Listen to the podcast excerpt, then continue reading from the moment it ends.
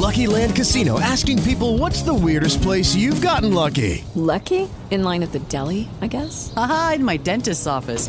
More than once, actually. Do I have to say? Yes, you do. In the car before my kids' PTA meeting. Really? Yes. Excuse me, what's the weirdest place you've gotten lucky? I never win and tell. Well, there you have it. You can get lucky anywhere playing at LuckyLandSlots.com. Play for free right now. Are you feeling lucky? No purchase necessary. Void where prohibited by law. 18 plus. Terms and conditions apply. See website for details. With the Lucky Land slots, you can get lucky just about anywhere. This is your captain speaking. Uh, we've got clear runway and the weather's fine, but we're just going to circle up here a while and uh, get lucky. No, no, nothing like that. It's just these cash prizes add up quick. So I suggest you sit back, keep your tray table upright, and start getting lucky. Play for free at LuckyLandSlots.com. Are you feeling lucky? No purchase necessary. Void where prohibited by law. 18 plus terms and conditions apply. See website for details.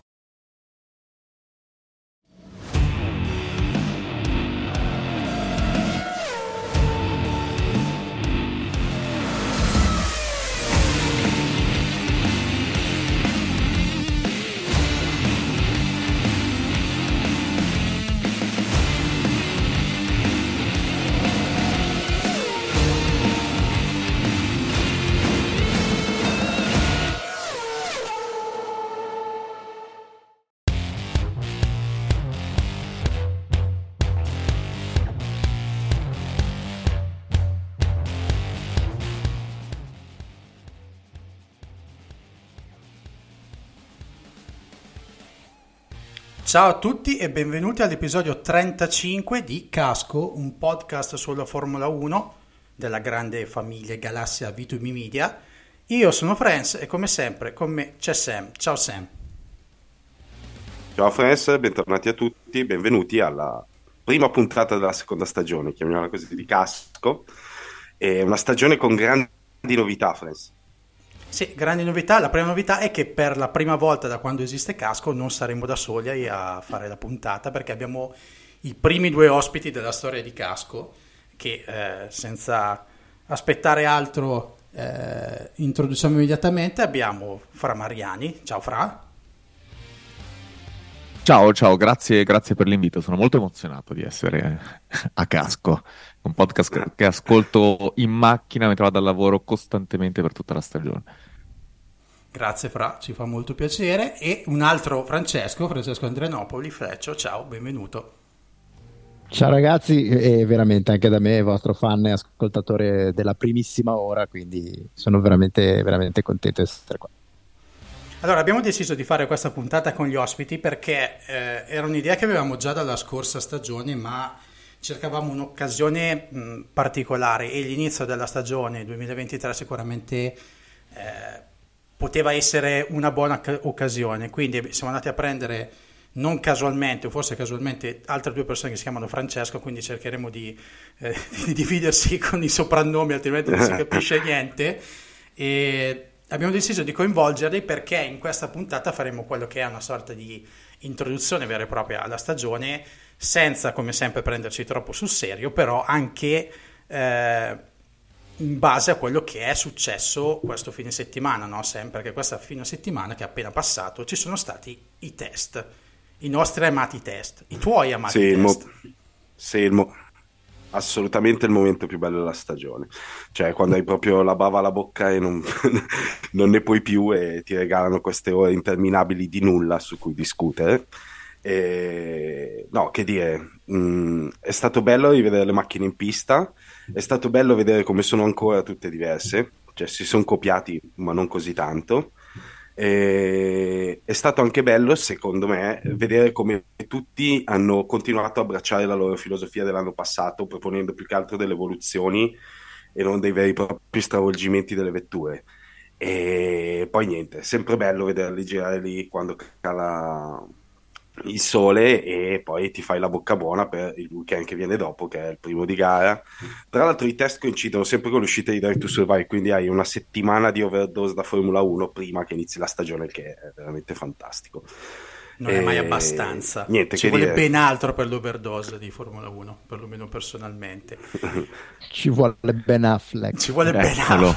È arrivato Fleccio il boomer anche da voi, ragazzi. Io ho apprezzato molto la citazione. Prima di entrare però nel vivo, diciamo, di quello che abbiamo visto nei test, io vorrei cominciare con una domanda un po' più generica sul rapporto che hanno eh, i due Francesco, fra Mariani e Fleccio, eh, con la Formula 1. Quindi, fra, chiedo per primo a te, qual è il tuo rapporto con la Formula 1? La segui? La seguivi? L'hai sempre seguita? Allora, la, la- la seguivo a tal punto da svegliarmi di notte per vedere Suzuka, quindi sì, la, la seguivo molto. Allora sei uno di Eh, noi. so- la, la- la seguivo No. molto. No, no, non come voi, assolutamente. La, la- la- seguivo molto. Ho smesso ehm, esattamente quando Massa perde il mondiale a San Paolo. Cioè, lì eh, ho smesso. ehm, mi sono, non lo so, l'ho, l'ho vissuta male. Cioè, il primo mondiale di Hamilton ehm, l'ho, l'ho vissuta veramente male. E fino all'anno scorso ammetto che non ho non, non ho visto nulla, cioè io il primo Leclerc che non, non l'ho, non l'ho visto esordire, non ho visto esordire Verstappen, non- cioè tutta questa Ma perché generazione... l'abbiamo invitato sto qua? Perché, perché, perché grazie a voi l'anno scorso sono tornato super fan della Formula 1 e sicuramente la- il cambio di regolamento ha, ha- ha aiutato, eh, secondo me, perché da quello che ho letto prima c'erano meno sorpassi, invece l'anno scorso è stata una stagione tutto sommato fino a metà stagione, cioè fino a quando poi la Red Bull ha deciso di vincerle tutte, ehm, è stata anche una stagione divertente.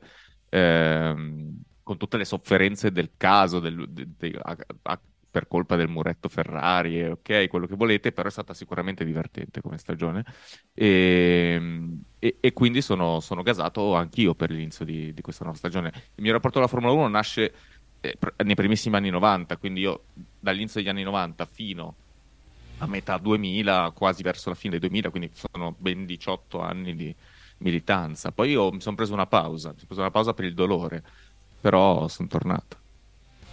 Senti, Sì, non, ci tengo non a dire avercela, che- non avercela che- con me sempre. No, ci tengo a dire che il dolore è dovuto al fatto che non avesse vinto Massa, perché noi siamo un podcast assolutamente inclusivo e quindi non c'è nessuna dimostranza da parte di Fra rispetto a Hamilton. Cioè, ci, ci tenevo a sottolinearlo. Ma no, ma Eh, perché se ti vabbè, ricordi bene quell'ultimo giro, insomma, sono successe cose strane, mi ero un po'... Sì, sì. eh, mi ero un po' demoralizzato. ecco. Credo Da che se lo ascoltatore di casco. credo che se lo ricordi. Sì. Da ascoltatore di casco la sai la mia versione su quel giorno, nel senso che cioè, per me a posteriori è stato giusto così. Cioè, Massa non Assolutamente. poteva vincere un mondiale, anche se era su una Ferrari, quindi per il bene di questo sport abbiamo posticipato alla fine solo di un anno quello che non è vincere il mondiale da quest'anno quanti siamo? 2007, 16 anni, cioè, di cosa stiamo parlando obiettivamente. Vabbè. E Fleccio, tu invece? Ma io in realtà da ragazzino ero un, un drogato di motori, anche perché mio padre, diciamo così, ha, ha due interessi nella vita che sono i motori e lo sci, e di tutto il resto non gli interessa assolutamente niente. E quindi Figli diciamo compresi. noi- eh, figli compresi.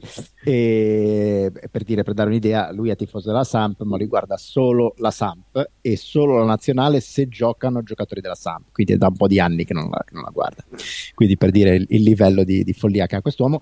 E no, noi guardavamo tutto, cioè la Formula 1 assolutamente sveglia anche di notte e quant'altro, però anche, non so, il DTM, il turismo italiano, i rally.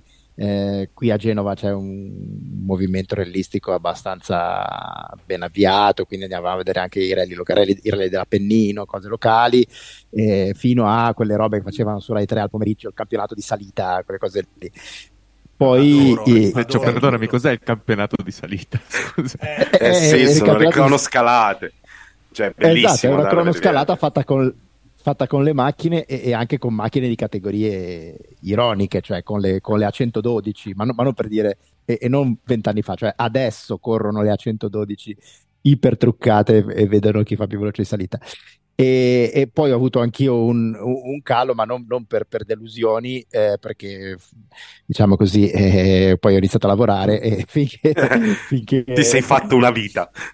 esatto, finché ero un ragazzino avevo ore da, da, investire nelle cose, diventando adulto, diciamo così, ho dovuto tagliare qualcosa e, e le prime cose che a un certo momento ho dovuto tagliare sono stati il motorsport. Però devo dire che negli ultimi anni, grazie a Drive to Survive, mi sono, mi sono, ho deciso di riavvicinarmi e di ridiventare eh, appassionato e poi gra- grazie a voi è, è, stato obiettivamente più facile perché eh, avere un, un, approfondimento settimanale è una cosa che, che comunque ti serviva e che, e che, non c'era obiettivamente, a prescindere dai podcast, non c'è nessuno che ti dica cosa è successo questa settimana alla Formula 1 un po' nel dettaglio. Adesso ci vorrebbe Ruiu sì, con, il, con, il, cartello di Galliani dicendo e chi te l'ha portato questo qua? esatto, esatto. Sì, ci sarebbe Giorgio Teruzzi, però effettivamente noi siamo meglio.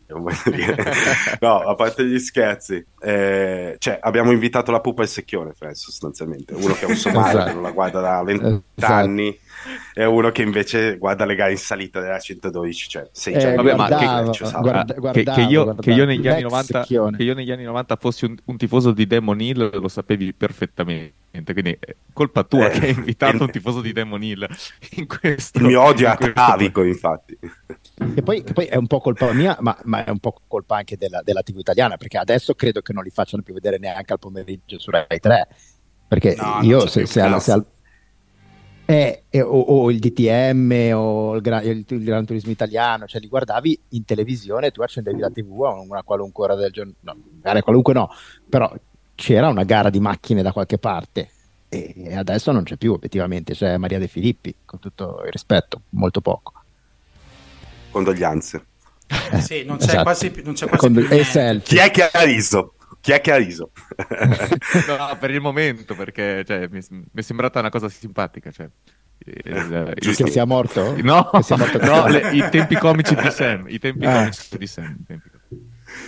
Beh, eh, allora comunque niente, con, dai, eh. converrete con noi, con me e Sam, che è comunque una teoria che io e lui, una teoria più che altro è un pensiero che abbiamo sempre avuto io e lui, che abbiamo sempre condiviso, che comunque Drive to Survive sia un prodotto che oltre che riportare, eh, oltre che portare nuovi adepti diciamo, alla Formula 1, ha anche riavvicinato quelli che erano magari degli appassionati che era qualche anno che non, che non si interessavano come prima, che è secondo me forse il pregio più importante, perché il nuovo adepto è forse quasi più facile farlo che non magari riavvicinare qualcuno che si era semplicemente rotto i coglioni, mettiamolo così. Non so eh, cosa ne pensate. Assolutamente, ma anche perché ma, ma, anche perché la cosa importante è anche come racconti, cioè eh, la cosa che personalmente a me affascina dello sport eh, non è semplicemente vedere eh, la prestazione sportiva, la gara, eccetera, eccetera, ma è che qualcuno che mi, me ne spieghi, diciamo così, i dettagli, no? le intricatezze, le, le, le, preziosità, eccetera, eccetera. Perché se uno mi fa vedere eh, una, una, una, una, gara di Formula 1 e, e, e tifa per la Ferrari e basta e non mi aggiunge niente, io faccio fatica ad appassionarmi o riappassionarmi, ma se uno mi fa vedere anche in retroscena, mi spiega le cose, eccetera, eccetera, eh, io mi fomento ed è questa la cosa importante, cioè non solo il prodotto televisivo dal lato spettacolare, ma dal lato di, dell'approfondimento e del fatto di dirti le cose fighe che ti, che ti fomenta.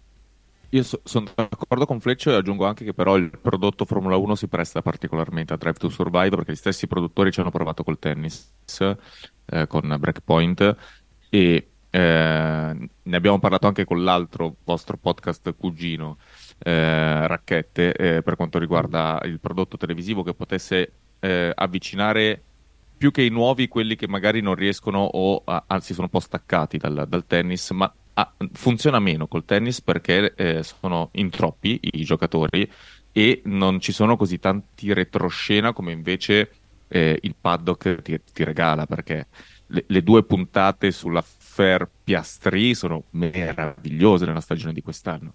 Cioè, mm, eh, ti, ti, danno proprio quel pepe che ti fa venire voglia di vedere adesso Piastri sulla McLaren cosa fa dopo che eh, eh, ha voltato le spalle all'Alpine. Cioè, ti, ti fomentano, ti caricano di hype. Quindi adesso io arrivo a questa stagione che voglio vedere Piastri se arriva davanti alle Alpine, se non ci arriva un po' godo anche, per quanto mi piaccia Piastri. Sì, eh, Drive to Survive, eh, allora diciamo, i super fan della Formula 1 lo commentano come, vabbè, il mio commento. L'ho visto tutto, già è uscito da tipo tre giorni, ho visto dieci puntate, è il peggiore stagione di sempre e per questo lo riguarderò solo altre sette volte. Eh, eh, questa è un po', un po' il riassunto del tutto, però no, a parte gli scherzi, ci sono delle, delle puntate in tutte le stagioni che secondo me sono iconiche e in questa stagione in realtà ce ne sono più che in altre perché ci sono stati momenti in cui insomma di dietro le quinte eh, focosi si sono presentati cioè insomma quello in cui si presenta Horner dice a Toto Wolf che fa la sceneggiata per il purposing eh, cambia la tua cazzo di macchina eh, quella è, è una roba che da Sky non ti esce. Quella, sì, scena, lì, quella scena quella lì era... è, è incredibile quella scena lì è incredibile sì, anche perché tutti lo trattano come uno scemo Toto Wolf, cioè non so, nel senso che tutti escono dicendo ha sbagliato la macchina e gli rode ha fatto una figuraccia. Poi in realtà eh, se tu vai a vedere com'è andata la stagione, eh, eh, il regolamento è stato cambiato per quella sfuriata, quindi cioè, alla fine l'acqua al suo mulino ha saputo portarla e se doveva passare da scemo comunque ha fatto una gran mossa. Io credo che anche il fatto che in Formula 1 ci siano dei personaggi eh, non indifferenti eh, sia positivi come Gunther Steiner che negativi come comunque il senso di odio che può ispirare una persona come Horner perché non credo sia simpatico nemmeno a sua madre eh, forse solo a sua moglie. Eh, sono comunque personaggi carichi di, eh, di carisma eh, perché oltre ai piloti diciamo facendo il paragone con Breakpoint quello sul tennis lì chiaramente si parla solo dei, dei, dei, giocatori, dei tennisti, c'è chiaramente qualcosa di contorno, qui invece c'è anche tutto il contorno, ci sono i team manager, ci sono i giornalisti che parlano, c'è un po' tutto, c'è l'ambiente, eh, hanno proprio fatto centro. E ci hanno provato anche per la MotoGP, mi pare Amazon ha fatto un, eh, una sorta di Drive to Survive sulla stagione 2021, mi pare del motomondiale, e non se l'è inculata nessuno eh, forse anche perché adesso la MotoGP eh, cioè, vale meno delle, delle cronoscalate. È in cioè, fase guarda, discendente. Va, è veramente in una fase di crisi clamorosa. Qui vabbè, non c'è neanche tutto quell'interesse che, che, che, che scaturiva quando c'era ancora Valentino, mettiamola così. Quindi eh, ogni anno, secondo me, sempre più appassionati si avvicinano alla Formula 1 e la Formula 1 chiaramente nella figura anche e soprattutto di Stefano Domenicali è lì che si, si frega le mani perché eh, secondo me per il 2026 quelle 30 gare all'anno eh, eh, che io e Sam pensavamo fosse una stronzata incredibile probabilmente ce ne troveremo molto più molto prima eh, di quanto, potessimo, di quanto potessimo pensare. Quindi eh, sì, Drive to Survive è clamoroso. Cioè al punto che l'ho già detto anche qualche volta in puntata una mia amica eh, che abita in Inghilterra italianissima e cremonesissima, se non per il fatto che ha sposato un inglese, eh, anglo-cremonese, mi piace chiamarla. Eh, lei ha cominciato a guardare la Formula 1 con Dare to Survive ed è già andata a vedersi il Gran Premio ad Abu Dhabi. Cioè, nel senso, siamo a questi livelli. Una persona che tre anni fa non sapeva neanche chi ci correva, adesso eh, gli viene la voglia di andare a spendere dei, dei, soldi, chiaramente, per andare a vedere un Gran Premio. E per me è, è un no, successo clamoroso. Voi avete citato avete citato il personaggio di Gunther Steiner, no? eh, che senza la serie di Netflix probabilmente eh, non sarebbe mai andato alla ribalta del... Ehm, e, e, e, quindi e, sarebbe stato un peccato perché è un personaggio incredibile e secondo me Sam prima ha detto che questa stagione di Drive to Survive ha delle, dei momenti eh, iconici la prima scena del, del, di questa stagione in cui lui e Binotto sono in macchina dentro la 500 cioè, se, secondo è me film, è, è, un film, è, un film è, è incredibile, sì. è incredibile. Sì esatto, esatto. Sì. cioè è, una scena meravigliosa. Sì, mi ha fatto venire detto... voglia di andare a sbocciare cioè, proprio...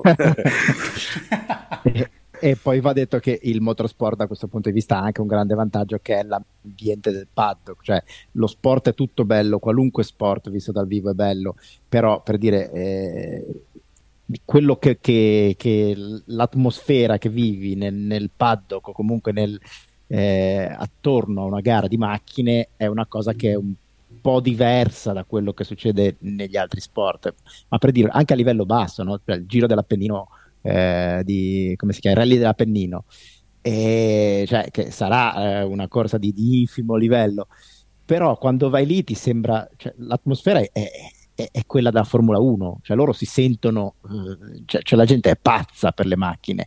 E, e sì, e, e io cioè, quando vai a vedere un grande torneo di tennis è bellissima l'atmosfera, però un po' un'altra cosa, non so come dire, è, è un'atmosfera di, di, di, di gioia, eh, non di pazzia.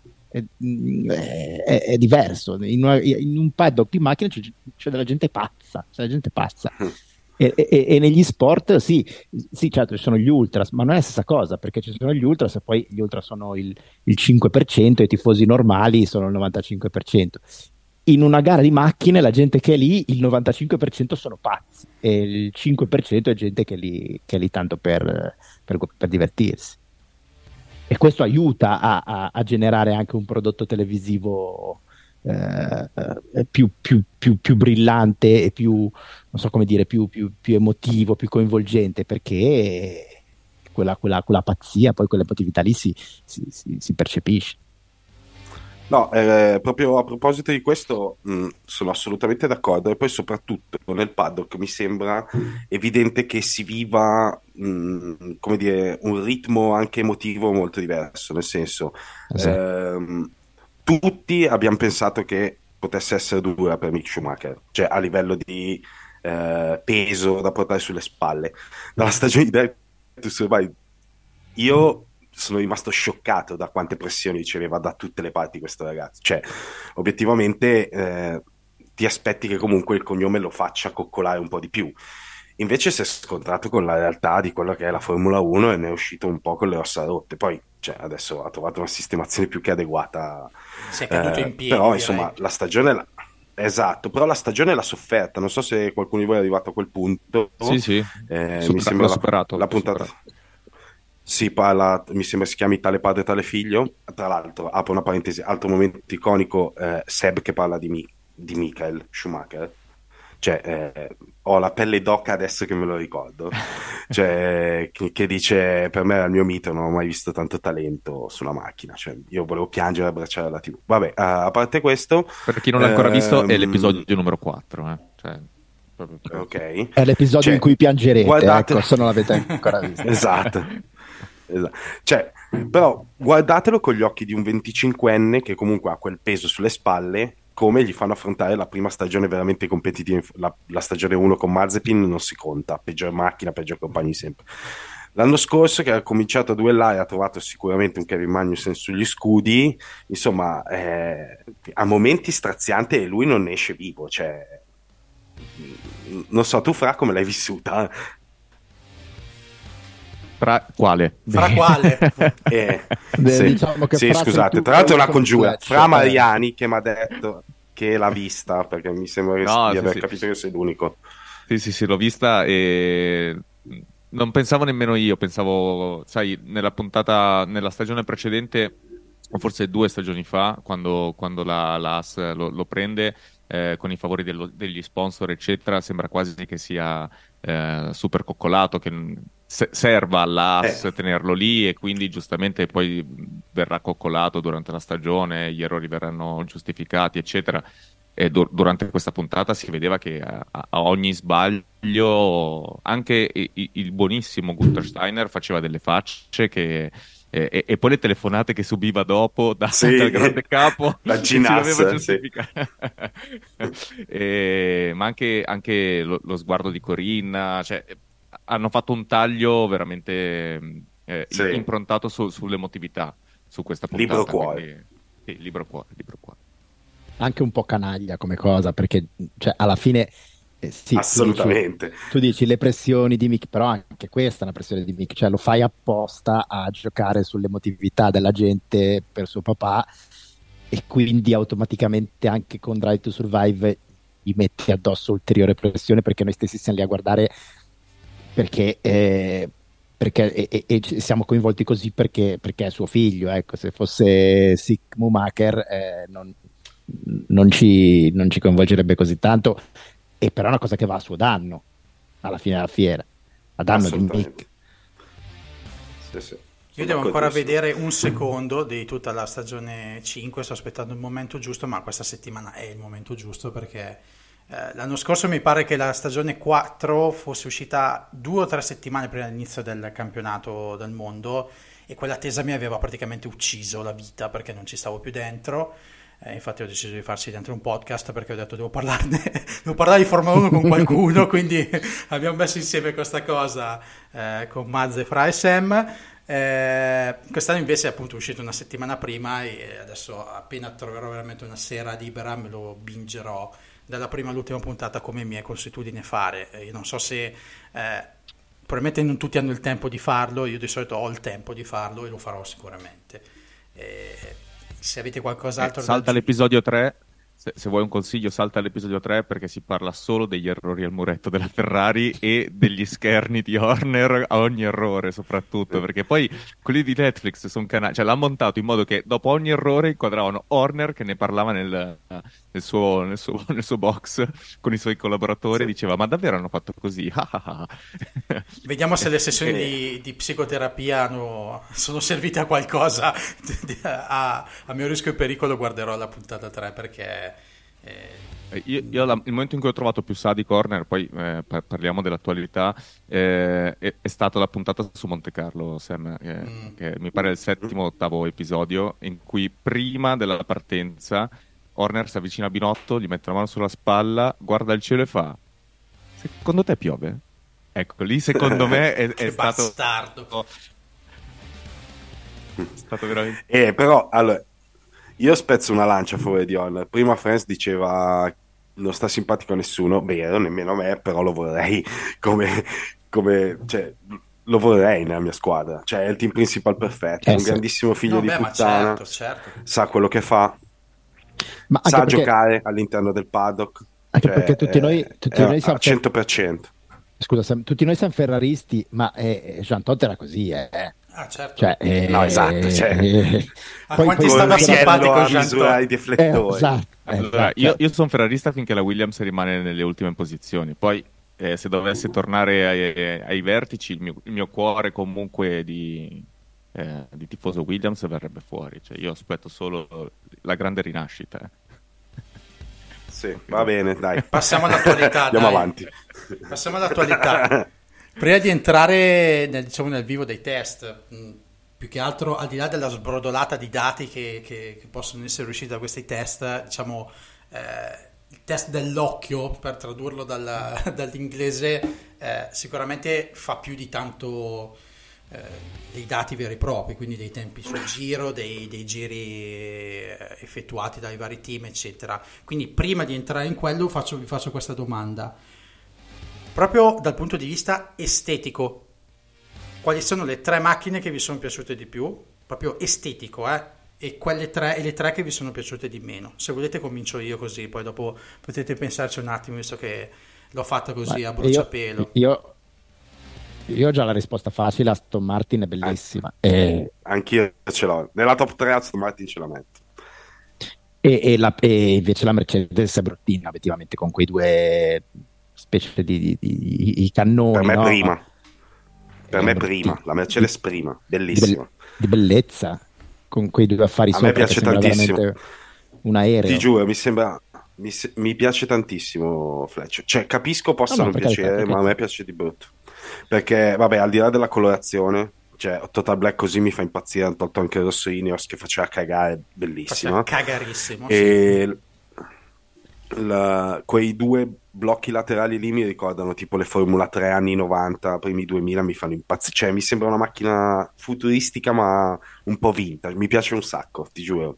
Cioè io metto prima lei, se è sempre la più bella, in questo caso la metto seconda. E poi sicuramente la Stone Martin perché vabbè hanno cambiato il verde e questo verde è un'altra cosa e poi le forme sono belle sono belle e poi la guida Alonso e la guida Alonso no? e Franz a questo punto ti, ti scavalco anch'io e per...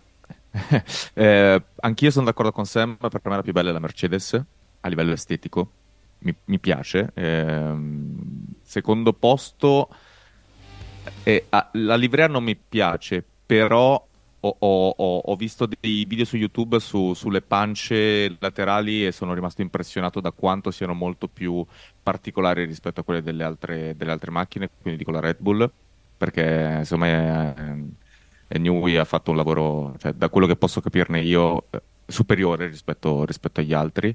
E questo particolare e poi anche il fatto che le sospensioni siano diverse rispetto alla Ferrari per esempio. Cioè, mi, mi, mi, dà l'idea che ci sia un, un genio alle spalle, quindi me la fa piacere anche esteticamente. E al terzo posto io metto la, anche io la, la Aston Martin per, perché oggettivamente è un bel verde. Ecco, proprio commento tecnico, è un bel verde. Eh, ma poi, eh, a parte che qua, il British Green Racing, quando, quando è fatto bene, è sempre, eh, è sempre, un'altra cosa. Ma poi è anche, è anche bella com, come linee, come, con, con, tutte quelle... Le pance lì mi fanno impazzire. Eh, esatto. Invece sulla, sulla Mercedes è, è, diciamo così, un po', un, po', un po' kitsch secondo me il fatto che in realtà non è, non è nera, è senza vernice, perché quello è, il, è, il, è lasciata in color carbonio. Sì, in percentuale. Esatto. Che, che percentuale poi... l'ampitturata, sì. Sì, esatto, in una parte sì, però il, il, il nero, car- carbon nero è, è, diciamo, che poi non so quanto sia vero, quello che dicono che è per, per meno vernice, quindi eh, meno peso. peso. E non so quanto influisca, secondo me è più una paraculata barra... barra no, beh, di, di, ti, dico, ti dico che studiano, studiano no, no, no, ci sta, ci sta. vernice, cioè va, vari passaggi ovviamente, ma sempre col meno peso possibile, quindi ci può stare. È ovvio che in termini di guadagno sarà influente, però vabbè. Ed è che è anche un, un, richiamo alla nascita delle, delle, frecce d'argento, perché originariamente quando nacquero erano bianche e poi decisero di togliere la vernice, di lasciare l'alluminio sotto e, e diventarono le, le, frecce d'argento, perché inizialmente non era un colore, era anche quello lì, il colore del, dell'alluminio che era il, il materiale dell'epoca. Come Questi sono gli ospiti che vogliamo. Sì, assolutamente. Questi sono gli ospiti che vogliamo, fra Mariani, capito? Io ho detto è un bel verde, questo ti sta spiegando il perché erano le frecce d'argento, capito la differenza? Sì, cioè, tu sei nel fantabosco, lui è qui con noi. Allora, se posso dire le mie tre sono ehm, Mercedes, non in nessun ordine particolare perché faccio fatica a scegliere veramente la preferita. Mercedes, Aston e Alfa. E non c'è Mercedes, Aston e Alfa. Non c'è la Ferrari per un solo motivo: che c'è un pelo troppo nero, o meglio carbonio, ehm, sulla pancia laterali, che l'anno scorso non c'era, diciamo praticamente sotto allo sponsor Ceva e mi ha un po' infastidito. È bellissima, è sempre la più, come dice sempre la più bella, cioè nel senso quando l'ho vista uscire dal garage di Fiorano eh, con Charles che cercava di scaldare un attimo le gomme quando l'ho presentata, mh, sono stato male perché vedere una Formula 1 dopo mesi che, che, sei in astinenza cioè, è come farsi una pera dopo che sei andato in rehab. Eh, non lo so per esperienza personale, ma penso che sia così. Eh... Sai che l'hai detto talmente convinto che sembrava di sì. che ho detto? Ma Guarda che è andato a San Patrignano, penso. Ci sono passato tante volte, ma non mi hanno mai, diciamo, tenuto dietro. Eh... Non, non, a lungo, quantomeno. non a lungo, esatto. No, l'Aston, bellissima. Io ho un debole comunque per la, per la, diciamo, la storia racing di Aston Martin. Eh, il, questo verde che assomiglia di più al loro, appunto, come diceva anche Fletch, al loro colore, al British Racing, al British Racing Green eh, tantissima roba. A me l'Alfa piace, mi piace il fatto che sia passato comunque da, da un bianco-rosso a un rosso-nero eh, e eh, si sposa molto Non ti bene. dico a me quanto piace. Eh, vabbè, eh, oh, eh. però non, non, hai detto la Williams tra le tue preferite, mi pare, quindi non credo sia solo questione di, di abbinamento no, però, col nero. Però posso, Posso fare una menzione alla Williams che il sidepod sopra con la pila è geniale, bellissimo. Sì, quello è bellissimo. Non so se avete notato. Sì, sì, il resto fa schifo, sì, sì. A me la Mercedes piace come, come piace a, a, Sam, nel senso che hanno tolto il rosso di Ineos e ha fatto tutta la differenza del mondo, cioè avrebbe, sarebbe bastato togliere proprio quel rosso lì. Invece già che ci sono vi dico le tre che non mi sono piaciute, Williams, ma più che altro perché è un'occasione persa con lo sponsor che hanno, perché hanno lo sponsor Sì. Galf, hanno fatto una- un contratto Sì, per tanti anni e non andare diciamo, a riprendere un po' quei colori storici e stupendi di Galf è, è un peccato. Sono vestiti in colori Galf i meccanici, nel senso che i meccanici e parte del box hanno i colori Galf, ma loro hanno spiegato che i colori che adesso ha Williams sono per una sorta di nuova identità data dalla nuova proprietà che è il Dorrington Ventures, questo fondo di investimento americano. Quindi diciamo questo schema di colori eh, lo porteranno avanti tanto. Eh, non mi piace assolutamente Alpine, Alpine è orrenda, mh, quella rosa insieme all- all'azzurro Alpine è qualcosa di inguardabile, soprattutto mischiato col nero. E poi, vabbè, Alfa Tauri. Alfa Tauri perché già non mi faceva impazzire, poi hanno aggiunto un rosso dello sponsor Orlen eh, e sembra veramente messo a caso, proprio brutta, brutta, brutta. A parte che l'Alfa Tauri eh, rischia di finire anche dietro la, la Williams alla fine dell'anno, però di questo parleremo fra poco. Sì, io sono d'accordo con te sulle più brutte. Cioè, Williams e Alpine sicuramente. Alpine non so se è peggio la versione rosa o la versione blu rosa. Cioè, onestamente sono brutte entrambe. E poi, vabbè, io metto l'Alfa Romeo perché vedere la rossonera proprio c'è un pugno al cuore che non mi meritavo e quindi beh, bella ma no, grazie. Bella ma non ci vivrei. No, in generale, comunque, quello che voglio dire sulle livree su queste macchine, eh, forse anche perché non c'è più l'effetto di sorpresa dell'anno scorso di vedere appunto le nuove vetture eh, uscite da questo nuovo regolamento, eh, mi sono piaciute comunque mediamente di meno rispetto all'anno scorso, questo è poco ma sicuro. Eh, non ho citato McLaren perché che comunque se- cioè, per me è la quarta più brutta perché ha troppa troppa roba, troppi sponsor, poi c'è quel nero che arriva da tutte le parti sotto lo sponsor Google. Peccato perché McLaren è passata dal 2019 dove era secondo me la più bella che c'era, con quel papaio, con quel, diciamo, quel blu brillante eh, sulla cover del motore, adesso veramente è, è- è- è un cancello vero e proprio. Veramente bruttissima la McLaren se posso, cioè secondo me se, se- se la batte con la Williams, che io gli voglio bene alla Williams, però fa veramente cagare, eh, McLaren è, è- un mappazzone, ecco, come direbbe Barbieri. Allora, adesso che abbiamo parlato un attimino del... Fletch non si esprime. No, no, l'ho detto Fletch all'inizio. l'ho- per- Ah, ok, scusate, me lo sono Cioè, perso. Sono Sì. No, no, cioè, ho, detto, ho detto solo, cioè, Mercedes, Ah, ripeto, ah, la livrea, Mercedes, è vero. la livrea è bella, ma i- quei due affari tipo aereo a me proprio non, non piacciono, mi piacciono le linee più pulite e sulle altre sì, giustamente Williams e, e tra Alpine tra Alpine e McLaren non so, non so cosa sia peggio obiettivamente, non ci sia. Allora, dal punto di vista estetico le abbiamo, diciamo, abbiamo fatto le nostre considerazioni, adesso bisogna un po' parlare di quello che è stato il test della pista. Eh, tre giorni di test, eh, 24 ore a disposizione dei, dei team e dei piloti per provare queste nuove vetture. Io adesso vi dico due o tre cose e poi voi mi dite cosa ne pensate. Al di là di quello che è stato il giro più veloce, comunque la macchina più veloce sul giro secco, che è stata la Red Bull con Perez, fatta praticamente l'ultimo quarto d'ora dell'ultimo giorno, eh, in generale la- il team che ha fatto più giri è stata Alfa Tauri, il team che ha fatto meno giri è stata McLaren e in generale le macchine che hanno avuto problemi di affidabilità sono state Aston Martin, Alfa, McLaren, Mercedes e Williams. Intendo problemi di affidabilità che hanno dovuto eh, che hanno portato i team diciamo, a fare degli stop in pista o comunque nei box più o meno prolungati. Queste sono giusto 3-4 cose tirate fuori dai test. In generale, come tra l'altro stavamo dicendo appena prima di cominciare la puntata fuori onda, l'idea generale è che la scala dei valori è molto simile a quella dell'anno scorso, quindi c'è qualcuno che è solo al comando, ovvero è Red Bull.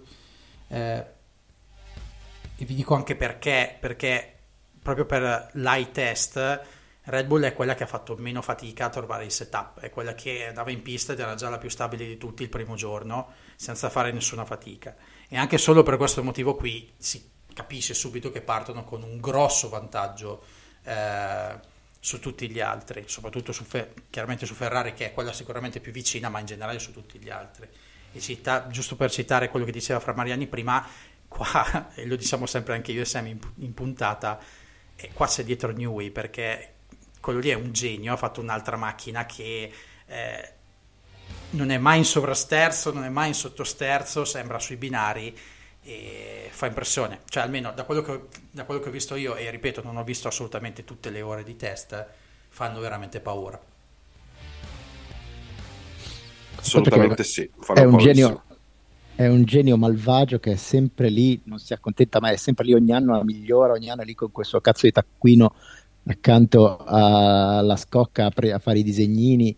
Eh, cioè, eh, l'anno scorso uno avrebbe potuto anche dire eh, mi siedo eh, e, e, e, va bene così, invece no, l'ha ulterior- ci ha ulteriormente lavorato su, ci ha, ci ha ulteriormente lavorato, hanno continuato a metterci eh, io da quel poco che ho visto mi pare che siano quelli che in assoluto abbiano usato più spesso il eh, come si chiama il eh, quel vis eh, flow vis flow, eh, flow, vis, flow, sì. esatto per, per continuare a guardare migliorare eccetera cioè sono veramente dei, dei, dei, dei demoni del, del, miglioramento della macchina sì tra l'altro il flow vis della, del, della Red Bull sotto le pance impressionante, cioè ha dei canali perfettamente disegnati. Eh, io cioè, non so più cosa dire in realtà su Adrian Newey, eh, nel senso che è vero che nella sua carriera ha anche perso e ci mancherebbe perché sennò staremo parlando di... Uh, ho letto anche questo queste settimane, eh, quindi volevo sottolinearlo. È ovvio che nella sua carriera ha anche perso, eh, però quando ci sono stati cambi di regolamento spesso è stato uno di quelli che ci ha visto sempre più lungo e mi sembra che queste monoposto effetto suolo siano un po' il suo pane. Io adesso non ricordo esattamente da quanti anni sia in Formula 1, però eh, sicuramente più di 30. Se non vado no, credo abbia cominciato, 30, credo abbia cominciato con la March Leighton House, quindi alla fine degli anni 80 che la Mars Leighton House, quella sulla quale Capelli, ah, eh. Ivan Capelli fece i suoi primi exploit, quella macchina colore, sì, diciamo, giusto Tiffany, tanto per intenderci, quell'azzurro bellissimo, sì, sì, sì, era disegnata già da Adrian Newey, stiamo parlando dell'88 se non mi ricordo male, e quindi eh, fate voi i conti, sono 35 eh, anni. Più di 30 anni. E, e, ha saputo inventarsi ancora una volta e ha trovato un vantaggio pazzesco. Io adesso non per menarmela, ma voglio flexare questa cosa, come dicono i giovani. Alla prima puntata di sempre di, di Casco avevo detto che mi, mi, avrebbe fatto molto paura per un dominio Red Bull, il cambio regolamentare con Adrian Newey a capo del progetto tecnico e purtroppo, purtroppo sembra così. Cioè, le macchine nei test sembravano... Avete presente quando giocate ai simulatori e non schiacciate start per un po' e parte il giro come dire, del computer, dove non fa mai una correzione sempre perfetta, erano così, erano in dei binari, erano impressionanti, hanno trovato velocità subito sia Perez che Verstappen, che sono due che tra l'altro prediligono cose diverse dalla macchina e sembravano tutte e due estremamente a loro agio, e questo secondo me è la cosa che dovrebbe fare più paura. Eh, quindi sì, mh, mm, si parte sicuramente con loro davanti. Io la Ferrari non l'ho vista così male, dico la verità, Mm, però è ovvio che se ci si aspetta di vincere partendo subito con uh, la macchina più forte, eh, ci si aspettava male quest'anno. Eh, eh, sembra ci qualche ci sia ancora qualche problema di quelli dell'anno scorso e comunque complessivamente sembra lontana da quell'astronave in blu che volava, volava in tutte le condizioni, cioè è stato veramente impressionante. Da, da, quello che ho letto io, mi, mi pare che il, il, principale difetto che la Ferrari si porti dietro dall'anno scorso è che è l'eccessiva usura no? delle, delle, gomme, che non è stata proprio contrastata perfettamente da quello che sembra da, da questi test. E, eh. è, è, anche, è, anche, è altresì vero che l'anno scorso la stagione era partita con la Ferrari che sembrava in vantaggio rispetto alla Red Bull. Esatto, e, e lo è stata quindi... per un periodo di Sì, tempo. lo è stata, sì, sì, Lo, è stata, lo, è stata, lo è stata. Per le prime tre gare, possiamo dire 3-4, probabilmente era, era più forte. E, e, sì, e poi anche qualcuno in più secondo me. Sì, è vero, è possibile. Secondo me f- fino, a, fino, a, Monaco, secondo me fino a Monaco in realtà la Ferrari Esatto, Monaco compreso. Sì, sì, sì. Monaco compresa perché le prove parlavano chiaro, prima fila. E...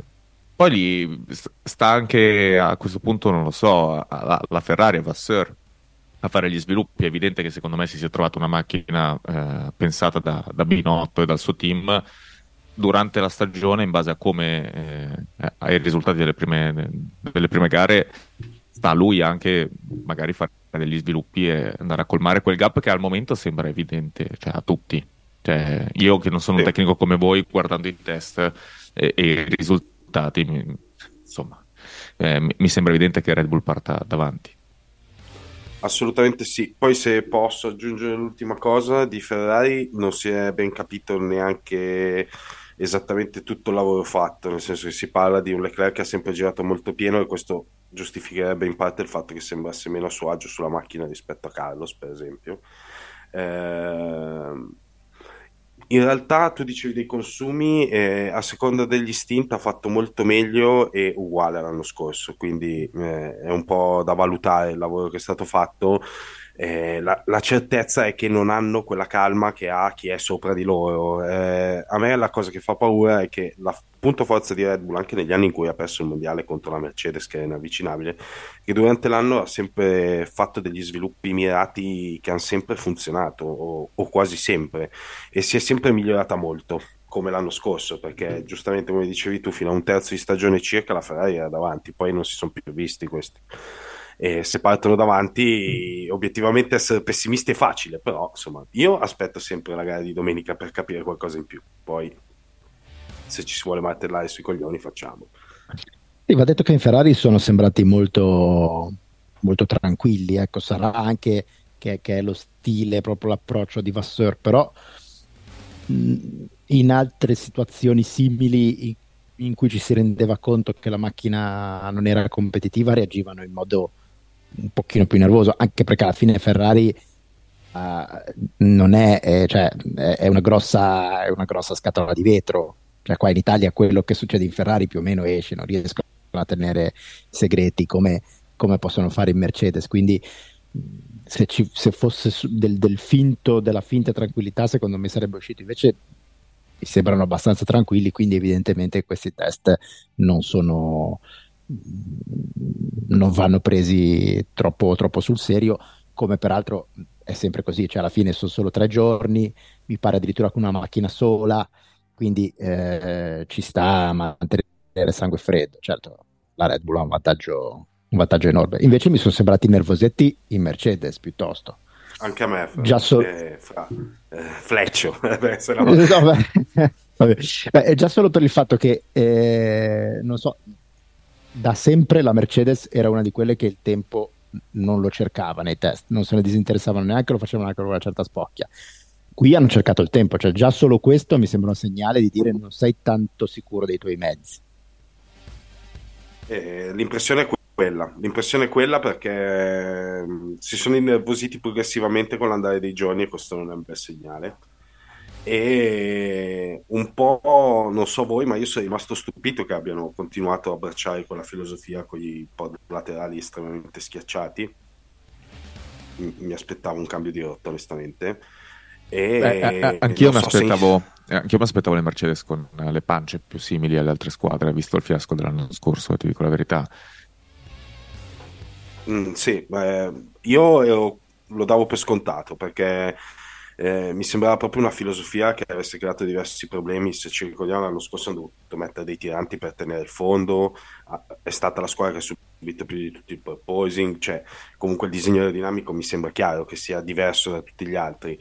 Eh, è vero che cambiare sarebbe stato partire con un anno di ritardo, perché in pratica mettevi un progetto filosoficamente a livello aerodinamico completamente diverso dal precedente però insomma che ci fosse tutto questo margine per migliorare quella macchina non me lo sarei aspettato eh, probabilmente eh, qualcosa non ha funzionato perché sembra che anche a sto giro non abbiano avuto corrispondenza con i dati del simulatore e questo sappiamo che è il problema peggiore che ti può capitare in un test dove metti per la prima volta la macchina sull'asfalto è successo anche alla Ferrari e di solito è un brutto presagio no Franz?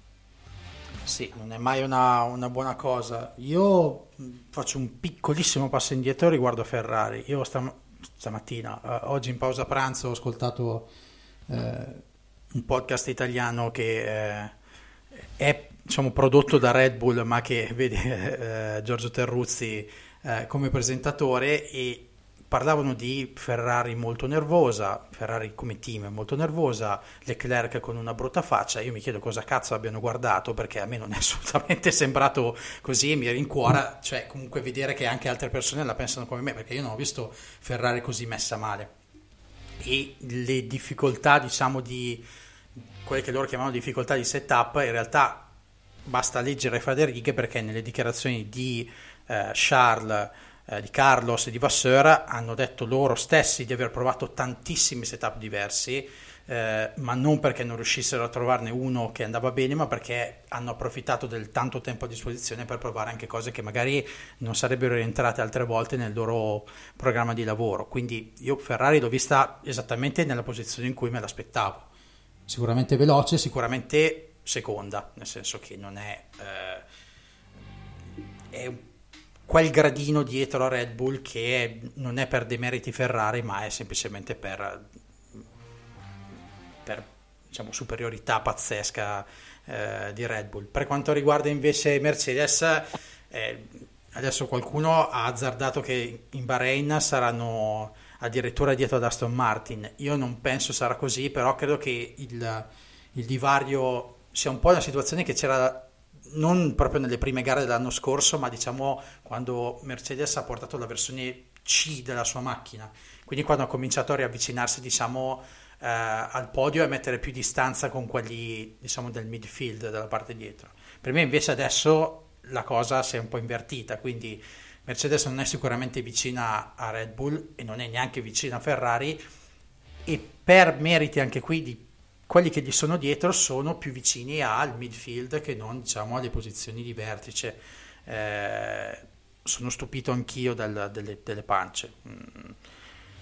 Stupito perché mi sembra che ci sia dietro un po' di testardaggine, nel senso che si siano impuntati più che per principio, più, più, più per principio che per convinzione, mettiamola così perché comunque... E per non, per non ammettere che l'anno scorso abbiano completamente eh, sbagliato il progetto. Esatto. Eh, perché cambiare, cambiare, le pance quest'anno voleva dire sconfessare tutto il lavoro fatto l'anno scorso, quando in realtà si sono presentati ai nastri di partenza dicendo abbiamo la macchina più futuristica di tutte. Sì, sì un poi secondo sono... più veloce di tutte. esatto, sì. poi, so, poi, poi sono partiti e si è visto che andavano tre secondi più lenti di tutti gli altri. Quindi adesso Però, sconfessare por... quella roba lì è pesante. Però posso ricordare che l'anno scorso a questo punto sapevamo di una Ferrari in forma, ma avevamo tutti paurissima di una Mercedes che si fosse nascosta e arrivasse a dominare il venerdì del Bahrain. Poi sì, io mi, ricor- mi, mi, mi, ricordo la puntata premondiale dell'anno scorso, eh. E, ma perché? Perché si arrivava da, da 7, 8, 7 titoli consecutivi di, di, di, di Hamilton, tranne, tranne, l'ultimo, e comunque una, una Mercedes con 8 mondiali costruttori. Sì, scusa, sì, sì. Eh, una Mercedes con, con, con, otto mondiali costruttori di fila, cioè, era evidentemente quella più forte, no? Eh... Sì, sì. No, no, sono d'accordo, Fra, è che mm, voglio dire, i test lasciano sempre un po' il tempo che trovano. È, è, è vera che è sembrata su- superiore la Red Bull, però è anche vero che insomma è un po' tutto da vedere poi quando si mettono in pista le macchine con eh, settaggi da gara su di motore e poi si vede chi va più forte. Tipo, io una domanda che mi sto facendo in questi giorni è: la Ferrari sarà così competitiva ancora il sabato? Perché l'anno scorso era nettamente la migliore macchina il sabato, vuoi anche perché c'è Leclerc, insomma, eh, ha quello come specialità principale della casa, eh, oppure eh, sarà più una macchina che ha cercato dei compromessi per essere più vivace in gara, per consumare meno le gomme, evitare un po' quello slittamento che l'anno scorso ha creato tanti danni. Uh, onestamente cioè, l'unica risposta è aspettare venerdì e sabato e vedere un po' cosa, cosa dice la pista. Invece una domanda che è venuta a me per voi due, per Sam e Friends, ma se vuole rispondere anche Fleccio, ben venga visto che è, è il secchione di turno de- degli ospiti. Il, ma, eh, eh, voi continuate a dirlo come se fosse un insulto, ma per me è un, no, no, no, ma io invece un grande, sto, un grande pregio. Ti, ti, ti, sto lodando, eh. Cioè, in realtà mi sto auto-insultando. Gu- guardando Drive to Survive, eh, ho avuto la netta sensazione che una delle grosse differenze, a parte il muretto tra Red Bull e Ferrari, fosse anche quella di avere dei piloti con delle gerarchie prestabilite. Cioè, o perlomeno Perez non è che ci sia bisogno di prestabilirlo, lo sa anche lui che è più lento di Verstappen e quindi ogni tipo di strategia viene fatta su, in funzione di questa, di questa gerarchia. Uno dei problemi, secondo me, che ha avuto Binotto nella gestione l'anno scorso è stata quello ogni tanto di non saper dire di no o di non sapersi imporre su Sainz nel momento in cui anche eh, Leclerc era molto più avanti di lui in classifica. No? Ci sono stati un paio di scelte dal muretto e si sono viste nella puntata 3 e nella puntata di, di Monaco, eh, che sono andate quasi contro Leclerc per avvantaggiare Sainz, no? Sainz che non aveva mai vinto, che doveva vincere. Eh, secondo voi può essere o può essere stato un fattore determinante il fatto di non scegliere fin dal principio chi sia il numero uno, chi sia il numero due e può essere determinante per questa stagione fare un discorsetto ad entrambi e dire si parte uno e due, poi se le cose dovessero cambiare nel corso della stagione facciamo altre valutazioni, ma si parte uno e due. È una, è una eh, bella domanda. Ti sei risposto da solo. Se si, cioè, scusami, dico solo, hai detto Perez sa di essere più lento di Max. Eh, la risposta è lì, cioè Carlos non pensa di essere più lento di Charles. Eh, ma lo è, cioè, perché eh, beh, lo, lo, sappiamo tutti che lo è. Però. Eh, eh. lo è, però il primo anno gli è arrivato davanti, l'anno scorso non gli è arrivato così lontano, insomma, eh, da parte di un team principal non hai un campione affermato dentro. Cioè, eh, sono d'accordo con te che bisognerebbe fare una scelta, però se il secondo pilota non è convinto di essere un secondo pilota è difficile, secondo me, incurcarglielo. Prego, Quel, quello che penso io è che, eh, l'abbiamo detto io e Sam anche l'anno scorso, è la pista che metterà le gerarchie in Ferrari. Eh, secondo me è vero, nel senso che Binotto l'anno scorso non ha avuto forse il coraggio eh, di imporsi su Carlos, più che altro non ha avuto il coraggio di dire eh, Charles è il numero uno e tu comunque, a meno che non ci siano delle situazioni particolari, eh, devi aiutarlo. L'anno scorso il problema poi si è un po' risolto da solo, nel senso che eh, la Ferrari ad un certo punto non ha più avuto alcuna possibilità di vincere e quindi diciamo che i due piloti erano liberi di lottare per le posizioni che riuscivano ad avere, non di certo per la vittoria. Eh, quest'anno secondo me la gerarchia anche in questo caso da fare alla pista, anche visto le dichiarazioni che ha fatto Vasseur, perché a una domanda di un giornalista gli hanno chiesto come si batte un numero uno con uh, un pilota numero uno come, come Max Verstappen e lui ha risposto con due ottimi piloti, cioè con i nostri due ottimi piloti. Eh, come a dire che chiaramente con tutte le virgolette del caso Ferrari ha due ottimi piloti invece Red Bull ne ha un, un fenomeno e uno che è sicuramente uno se non due gradini sotto. Per me Ferrari deve prendere con questa scelta, al di là di quello che dico che sarà la pista a parlare più di qualsiasi altra cosa. È Charles quello che va coccolato, tenuto eh, a bada e eh, spinto eh, sicuramente, anche perché tutti e due i piloti sono in scadenza nel 2024, ma uno di questi due sicuramente non ci sarà alla fine del 2024 e voglio sperare sarà Carlos, con tutto il bene che voglio a Sainz, per il quale comunque io fin dall'anno scorso ho sempre avuto ottime parole per lui perché mi piace molto come tipologia di pilota perché non è un pilota che nasce con un talento così cristallino come Verstappen, come Norris, come Russell, come Leclerc, ma che si è costruito con gli anni e è diventato un pilota solidissimo. Però se devo andare a scegliere il talento eh, diciamo contro uno che sa imparare, che sa lottare, che sa diciamo aggiungere anno per anno qualcosa, vado sempre per il talento, questo è poco ma sicuro. Cioè non c'è alcun dubbio su questo. Poi, che... Poi anche il suo interesse, perché secondo me se lui si eh, accontentasse barra riprogrammasse a fare il secondo eh, senza dover per forza essere eh, pensare di poter essere la prima guida Ferrari lui secondo me è perfetto come secondo. Cioè eh, so è, è, rispetto a Ceco con tutto il rispetto è più veloce di, di Ceco Sainz se entra nell'ottica di, di fare il secondo quindi n- non, non, dovrebbe essere un eh, se, se non ti adegui l'anno prossimo ti facciamo fuori, ma dovrebbe essere un se ti adegui tu puoi salire su un altro livello, perché comunque la seconda guida di una Ferrari vincente è meglio della prima guida eh, di un team di rango minore, quindi bisogna vedere se, se, se riesce a convincersi. E che i Per me piloti sono troppo forte. Eh, e è i piloti sono tutto. so- scu- scusa, Sam, è che, ehm, è- se- secondo me i piloti sono troppo egocentrici. Cioè, anche Eh, Bottas, dopo 8 anni dietro Hamilton, ha detto "Oh, voglio andare a fare la prima guida da un'altra parte, in una squadra più, più scar- Cioè, ehm, No, no, ma quello è vero, anche Tsunoda pensa di essere più bravo di, di Verstappen, quello è normale, se no non sarebbero più piloti di Formula 1, però eh, a un certo momento puoi anche fare degli altri ragionamenti. Ma io sono d'accordo con te, cioè sono d'accordo con te, cioè secondo me quello che è successo a Silverstone l'anno scorso, adesso poi l'ho rivisto, ce l'ho fresco nella memoria perché l- l'ho rivisto ieri eh, su, a Drive to Survive, che lasciano fuori Leclerc e, e mettono dentro Sainz con le, con le gomme rosse, lasciano fuori Leclerc con le bianche e chiedono a Sainz dagli 10 macchine di vantaggio e tienili dietro. E Sainz dice no, vado a vincere. Secondo me è inaccettabile. Secondo me Eh, ma anche Monaco hanno fatto così. Eh, eh, se- è secondo me è, è inaccettabile. È inaccettabile. Se poi Binotto poi non ha, non ha avuto l'autorità per imporsi. Gliel'ha chiesto un po' tipo per favore, ti va di farlo. Eh, però eh, eh, quell'altro però mh, non si sente assolutamente numero due e ha, fatto- ha fatto perdere un sacco di punti a, a Charles, secondo me. Cioè, adesso non dico che si sia perso il mondiale per quello, però nel momento, cioè se arrivava a metà campionato in cui Charles era davanti a Verstappen e c'erano le possibilità, no? con tutti gli errori fatti al muretto per queste cose, Monaco, Silverstone, eccetera.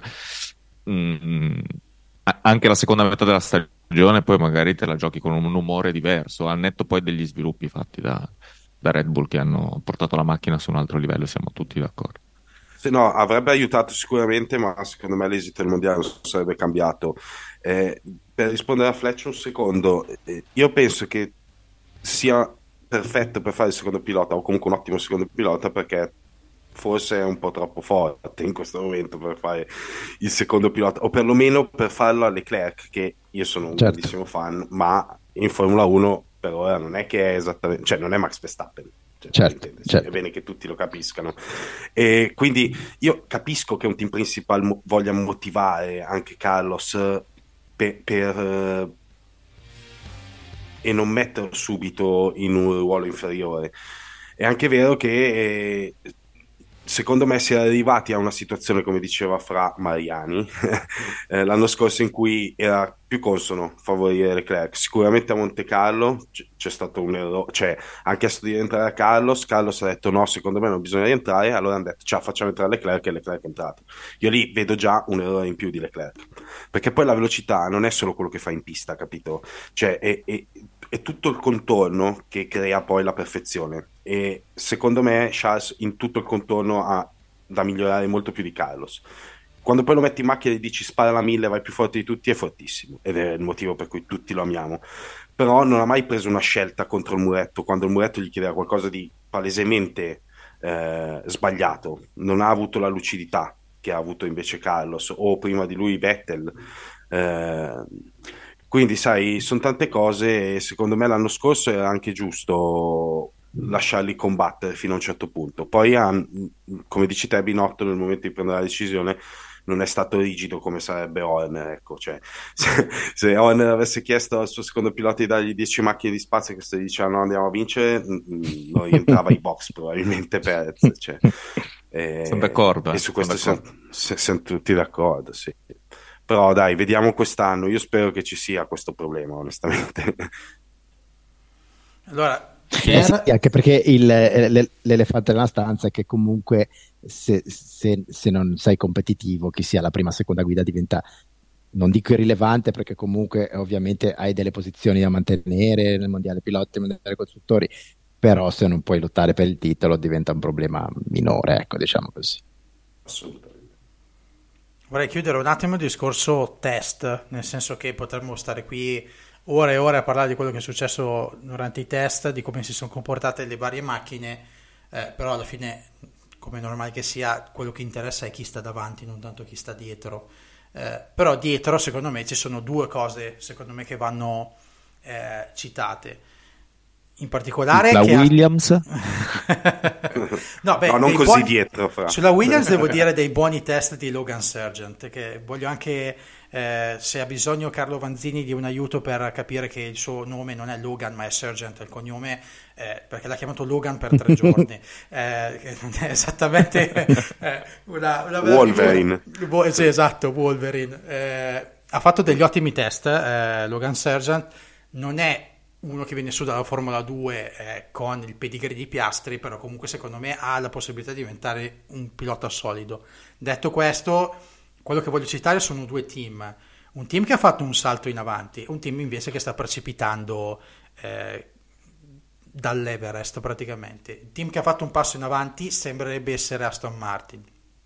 C'è del cauto ottimismo, eh, però comunque Aston Martin si è trovata forse anche perché quello che diceva Sam, eh, per quello che diceva Sam prima, ha cercato di fare una macchina sua e non semplicemente andare a copiare a destra e manca soluzioni che possono funzionare eh, su altre macchine ma che non è detto che funzionino sulla tua eh, e anche spinti da questo arzillo vecchietto di nome Fernando Alonso è una macchina che sembra essere competitiva eh, c'è chi la mette, come dicevo prima, davanti a Mercedes, io non sono assolutamente convinto, però sicuramente tra il paccone del midfield sembra essere quella che ne uscirà meglio, diciamo, per questa prima parte di stagione, mentre invece chi sta precipitando è, ahimè, eh, la McLaren, ahimè perché purtroppo c'è mio figlio che sta affogando e che notizie di corridoio dicono che l'ultimo giorno alla fine di testa abbia tirato un cartone contro una parete dei box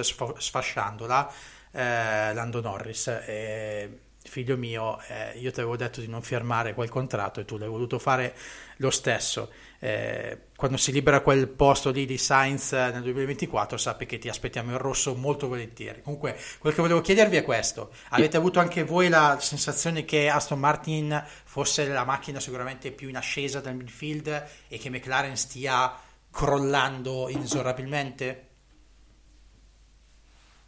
Beh, a, a, leggere le classifiche, sì, cioè, eh, il risultato di Alonso mi ha ovviamente sorpreso, mi ha sorpreso in negativo anche McLaren, l'hype creato per questa coppia incredibile Norris-Piastri eh, eh, eh, non, è, non, è, supportato dalle, dalle, dalle prestazioni, cioè, mi, mi, sembra veramente triste avere due piloti così talentuosi e, da, e dargli questo tipo di macchina, però ehm, a, a tal proposito eh, eh, a, Piast- eh, a, Norris il contratto scade nel 2024, hai detto, giusto? No, Norris ha firmato fino al 2025 compreso.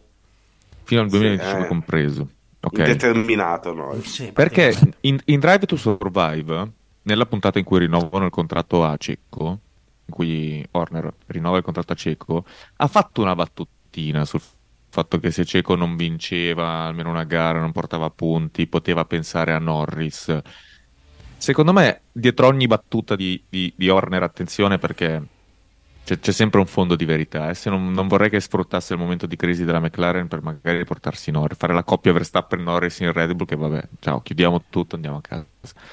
Eh, eh potrebbe, potrebbe, essere una suggestione, però non so Norris quanto voglia fare il numero 2, eh, oggettivamente.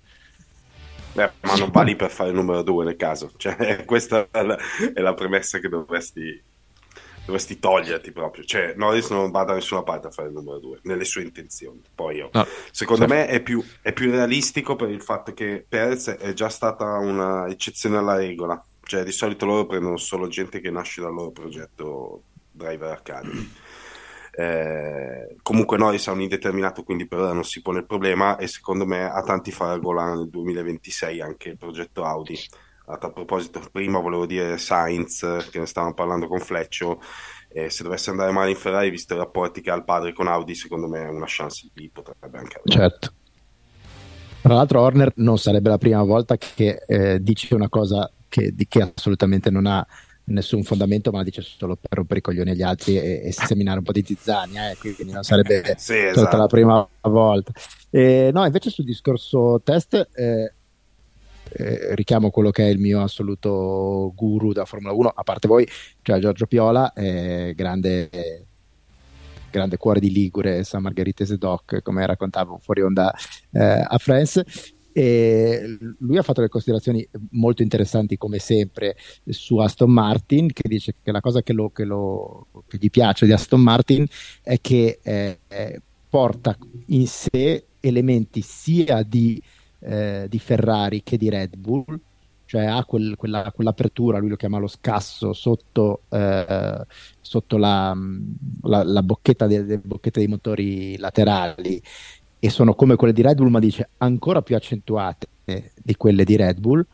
E, e contemporaneamente ha le, hanno le vasche come Ferrari, ma ancora più accentuate di quelle di Ferrari. Quindi dice eh, una, le, le, cose che gli piacciono di, di, Aston Martin non sono tanto i tempi, che dice quelli naturalmente lasciano il tempo che trovano, ma il fatto che sono una delle poche scuderie, se non l'unica, che ha scelto strade eh, innovative, ma anche strade, diciamo così, eh, diciamo così, portare all'estremo soluzioni che altre squadre avevano proposto, quindi dando anche un certo coraggio, diciamo. Ma diciamo che Aston Martin sta investendo eh, tantissimo eh, nel progetto Formula 1, al punto che ha praticamente azzerato tutto quello che è il suo impegno al di fuori della Formula 1 nel motorsport. Eh, come ho detto l'anno scorso in diverse puntate, dovevano fare un hypercar per Le Mans e non l'hanno fatta eh, avevano dei team ufficiali mh, con la V12 Vantage nei vari campionati GT in giro per il mondo, non c'è più un team ufficiale, fanno solo corse diciamo eh, con team satellite o team eh, eh, secondari, quindi stanno puntando tutto sulla Formula 1.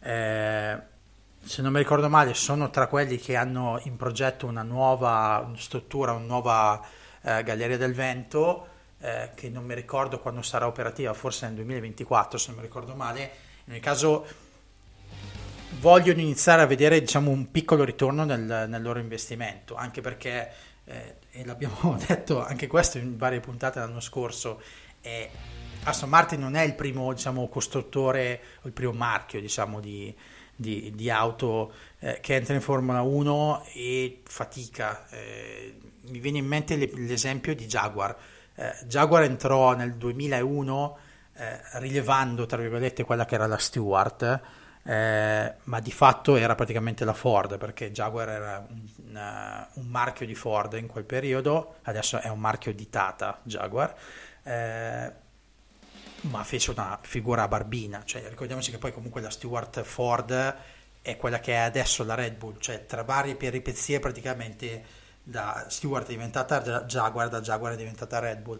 Eh, questo per dire che non è, eh, è scontato, tra virgolette, pensare che un team possa fare fatica nel suo, diciamo, nei suoi primi anni, anche se arriva già da un team già preesistente, ma chi sono quelli che investono veramente i soldi, i soci di Aston Martin, tra cui c'è anche Lawrence Stroll, vuole iniziare a vedere appunto un piccolo ritorno perché eh, la Formula 1 costa, il giochino della Formula 1 costa delle cifre che eh, quando si parla del budget cap è solo la punta dell'iceberg, poi sotto c'è tutta l'infrastruttura che costa decine se non centinaia di volte quello che è il budget cap eh, eh imposto ai team di Formula 1.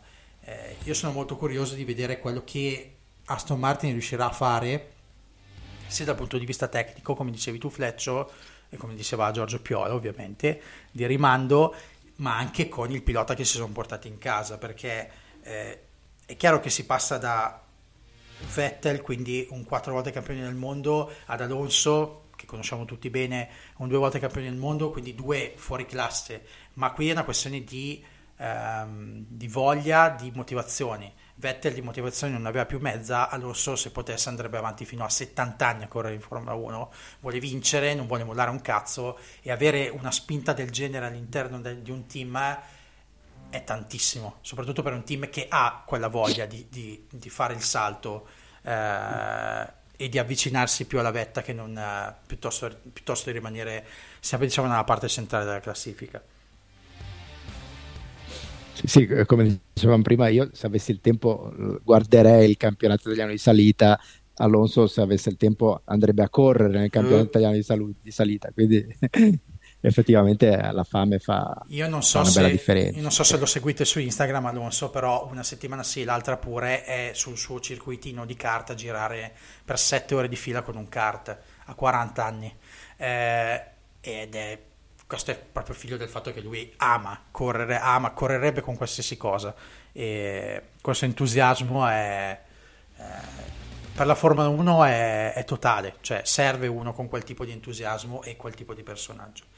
Eh, sì, poi non invecchia. 42 anni, ragazzi. Cioè, l'altro giorno l'ho visto, sembra mio fratello minore.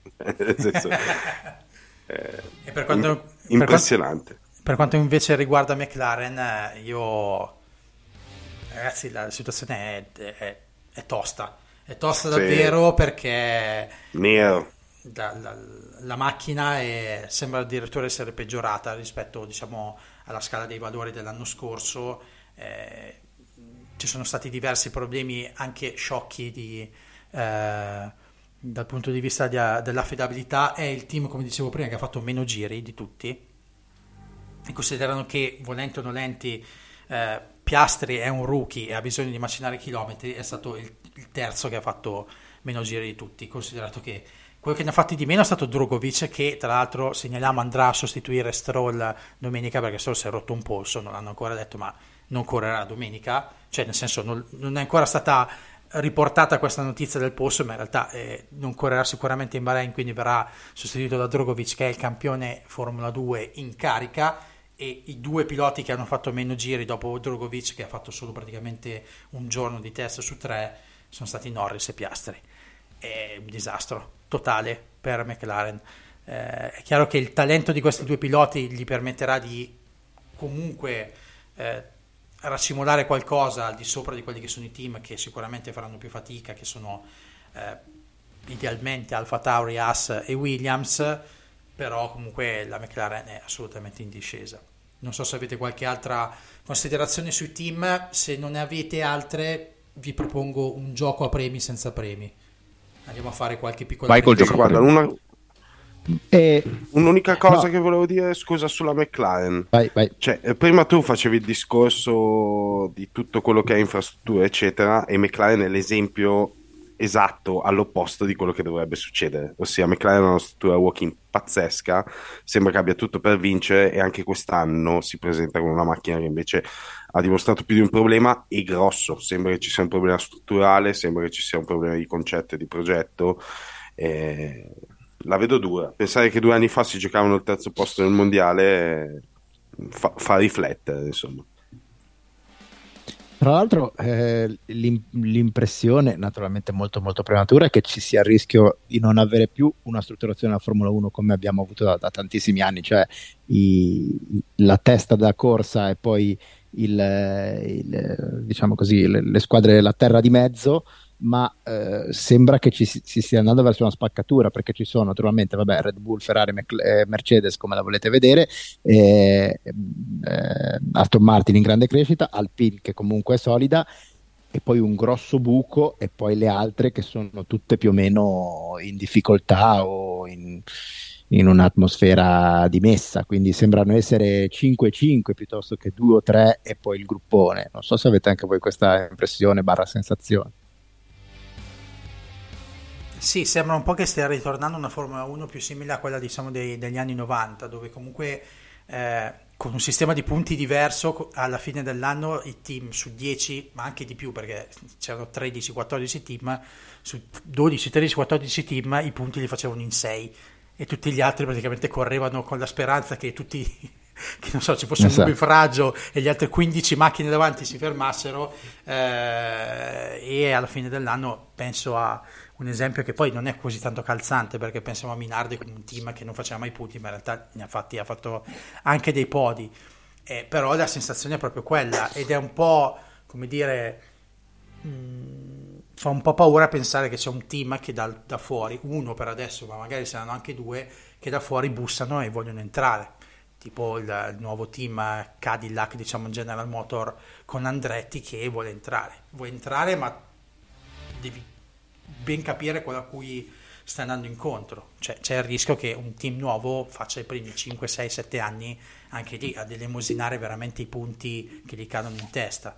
Eh, visto che cosa gioca, visto che cosa costa il giochino, eh, è un, un, gran be- un gran bel investimento, diciamo. Allora, andiamo avanti con il gioco a premi senza premi, dai.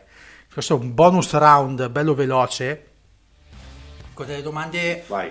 a risposta secca, diciamo, su quelle che sono un po' le previsioni per quest'anno 2023. E comincio con, a turno, mi dovete dire La sorpresa di questa stagione, quella che sarà la sorpresa di questa stagione, pilota i team. Vai Sam, parti tu. Eh, allora, team Aston Martin e pilota George Russell. Leccio? Mm, pilota direi pro- provo Piastri perché a questo punto sarebbe ancora più una sorpresa e team direi direi Alpine Fra? E io come team devo dire Williams perché ci credo fino in fondo. E già se arrivasse settima, secondo me sarebbe una cosa incredibile. ma Ho dei dubbi fortissimi, ma già ottava sarebbe un buon risultato. E come pilota dico Nick De Vries, perché nonostante l'Alfa Tauri, secondo me è, è fin troppo sottovalutato. Ci vorrebbe Marco Maioli che dice giustamente valutato o sottovalutato. Secondo me è sottovalutato.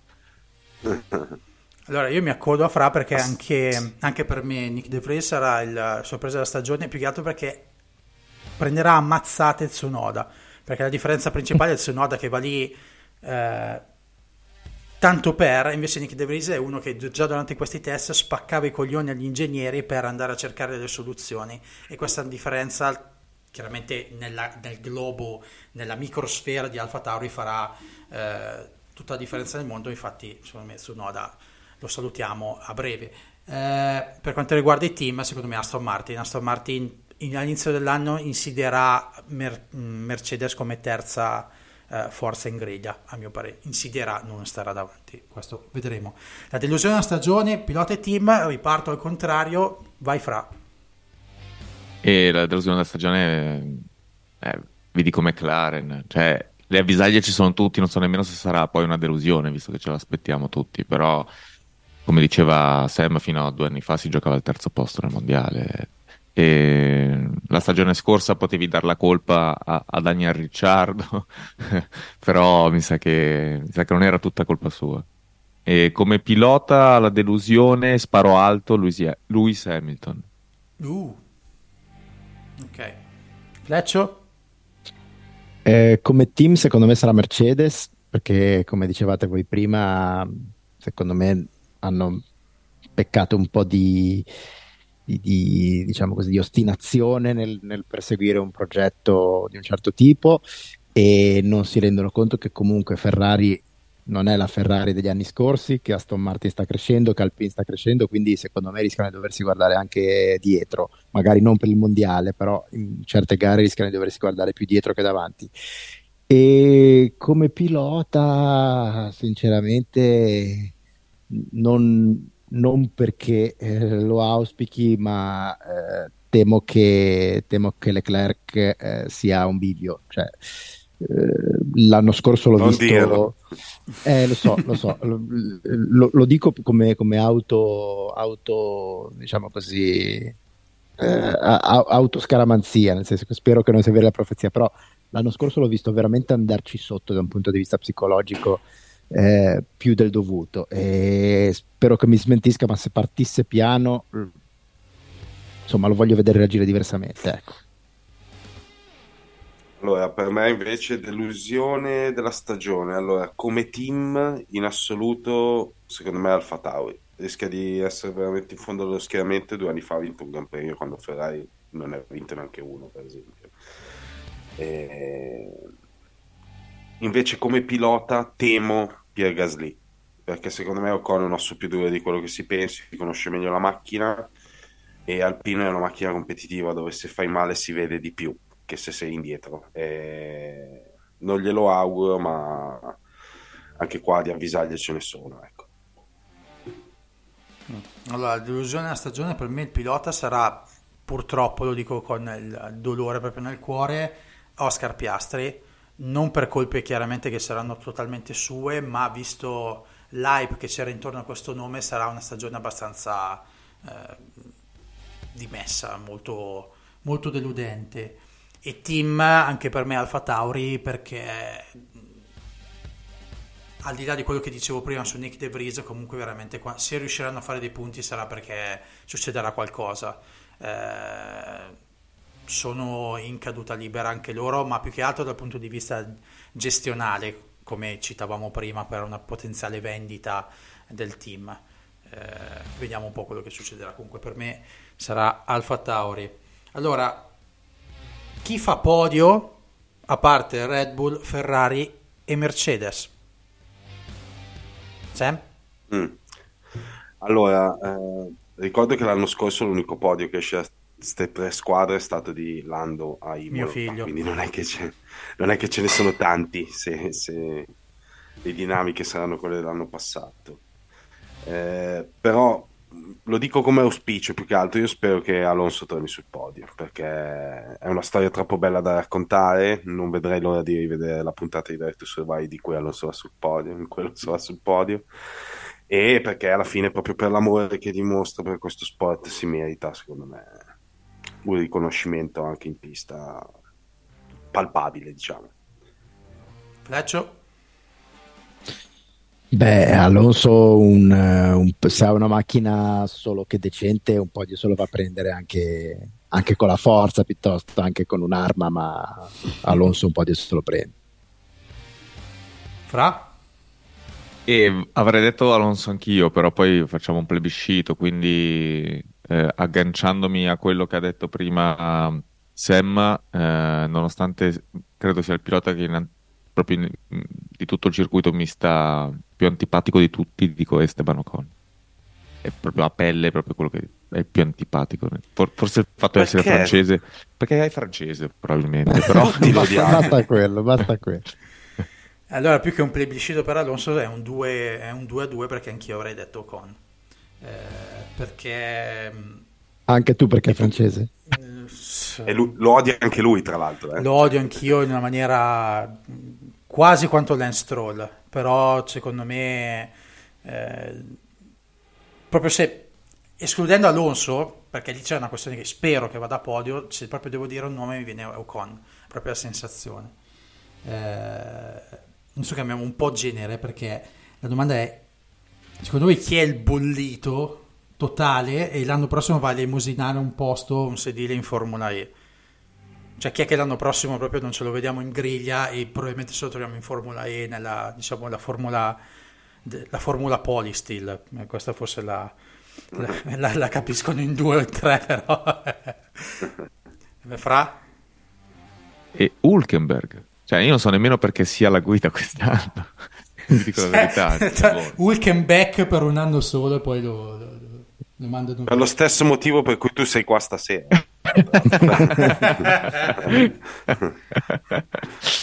e allora più che meritato. assolutamente Fleccio? Bo- Bottas direi che era partito fortissimo l'anno scorso, poi è ragazzi, sembrato ragazzi però Fleccio. Fle- Fleccio Bottas quest'anno c'ha il mallet. esatto eh, anche lo c'è- stavo dicendo e ha un casco magnifico per i test con i baffi il ma- no no Bottas è eroe È proprio, è proprio la situazione ideale in cui poi fai la fine che ti manca solo la salsa Sì. verde, quando, quando parti tutto, tutto aggressivo e tutto convinto e tutto tirato a lucido e poi fai, fai la fine minuscola. Anche, l'anno- anche Ricciardo l'anno scorso era carico come una mina all'inizio e poi si è visto. Vabbè, ma Ricciardo è sempre carico come una mina, eh, cioè, sembra Eh. che pippi tutto il giorno, però cioè, se- secondo me Bottas con quel mallet eh, fa, fa proprio... Una, cioè, incude timore quando, quando vedi mettersi il casco. Fra, tu devi uscire dagli anni 90, devi lasciar perdere gli anni 90. Vabbè, il mallet sono degli anni 80 prima di tutto. No, no, no, il mallet anni 90. A Primi cavallo, anni dai. 90, dai. Primi, primi, dai, A fine anni cavallo, 80 a e cavallo. inizi 90. A cavallo, come ti piace. A cavallo. se sei un tedesco al lago è anche 2023 comunque senso, che- Sam? Vabbè, no. Allora, eh, la domanda è bollito. Allora, la verità è che Fra ha centrato il punto. Secondo me, se Kevin eh, Magnussen fa la stagione l'anno scorso, Hulkenberg finisce in Formula E tipo a metà stagione. Eh, però il mio cuore mi spinge a dire Yuki Tsunoda. Cioè, nonostante quest'anno in Drive to Survive abbiano fatto una puntata per cercare di avvicinarla alla gente, si sono accorti che l'anno scorso hanno cagato un po' fuori dal vaso. no?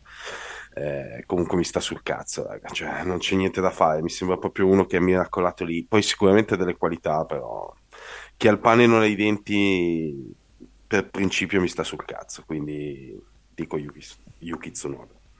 Ne dico Tsunoda anch'io perché secondo me non vedo l'ora di tornare in Giappone ad aprire un ristorante. Eh, questo sembra che sia Ma- il suo sogno nella vita, cioè non guidare una s- Formula Sì, 1. una, una piadineria.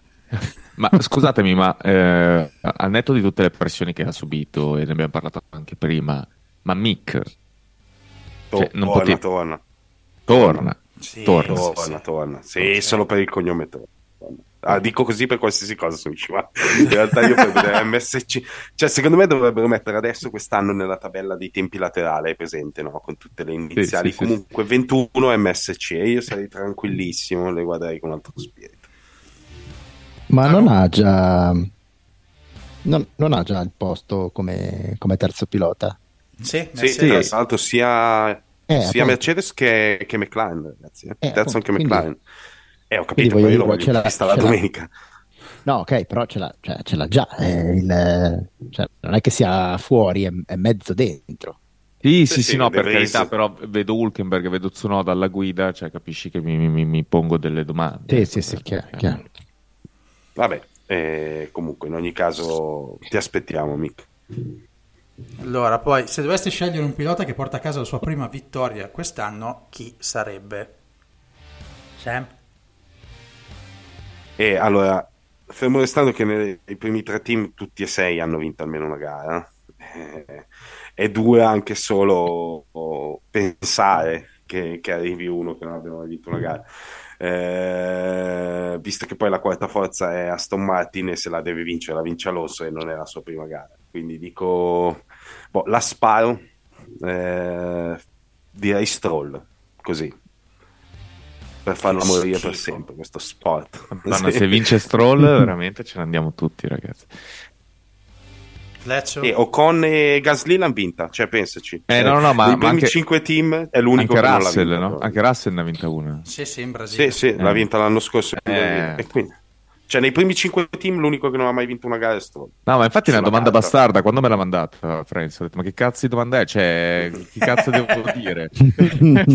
Perché oggettivamente, no, io, io- io sparo Kevin Magnussen a questo punto, cioè non lo so. One New Joe anche.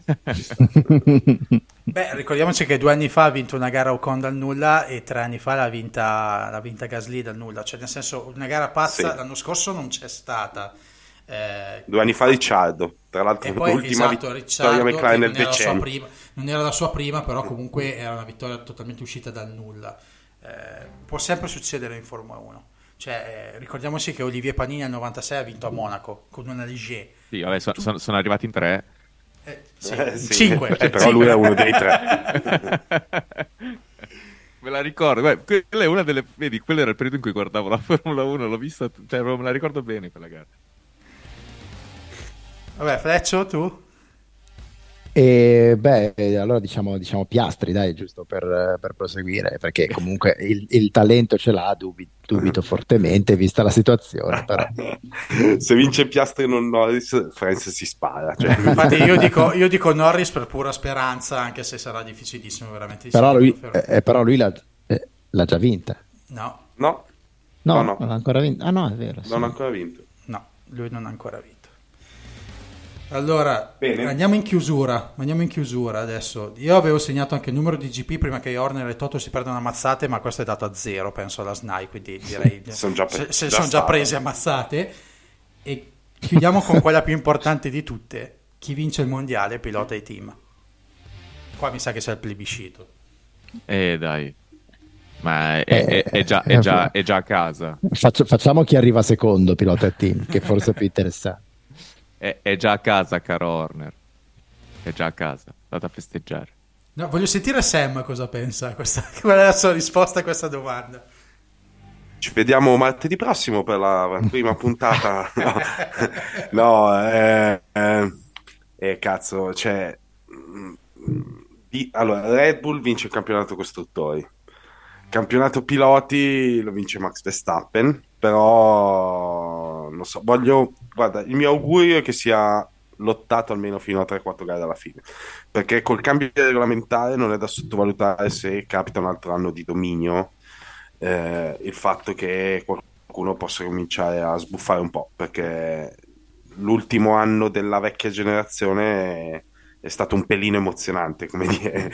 Quindi, sai, eh, mi aspetto qualcosa di combattuto, quindi dico Red Bull campione del mondo costruttori e Leclerc campione del mondo piloti. Fai lo stesso errore che fanno a racchette con, con i tabelloni di Musetti e di Berrettini. Cioè. Io invece dico Ricordati che lui con la scaramanzia ci campa.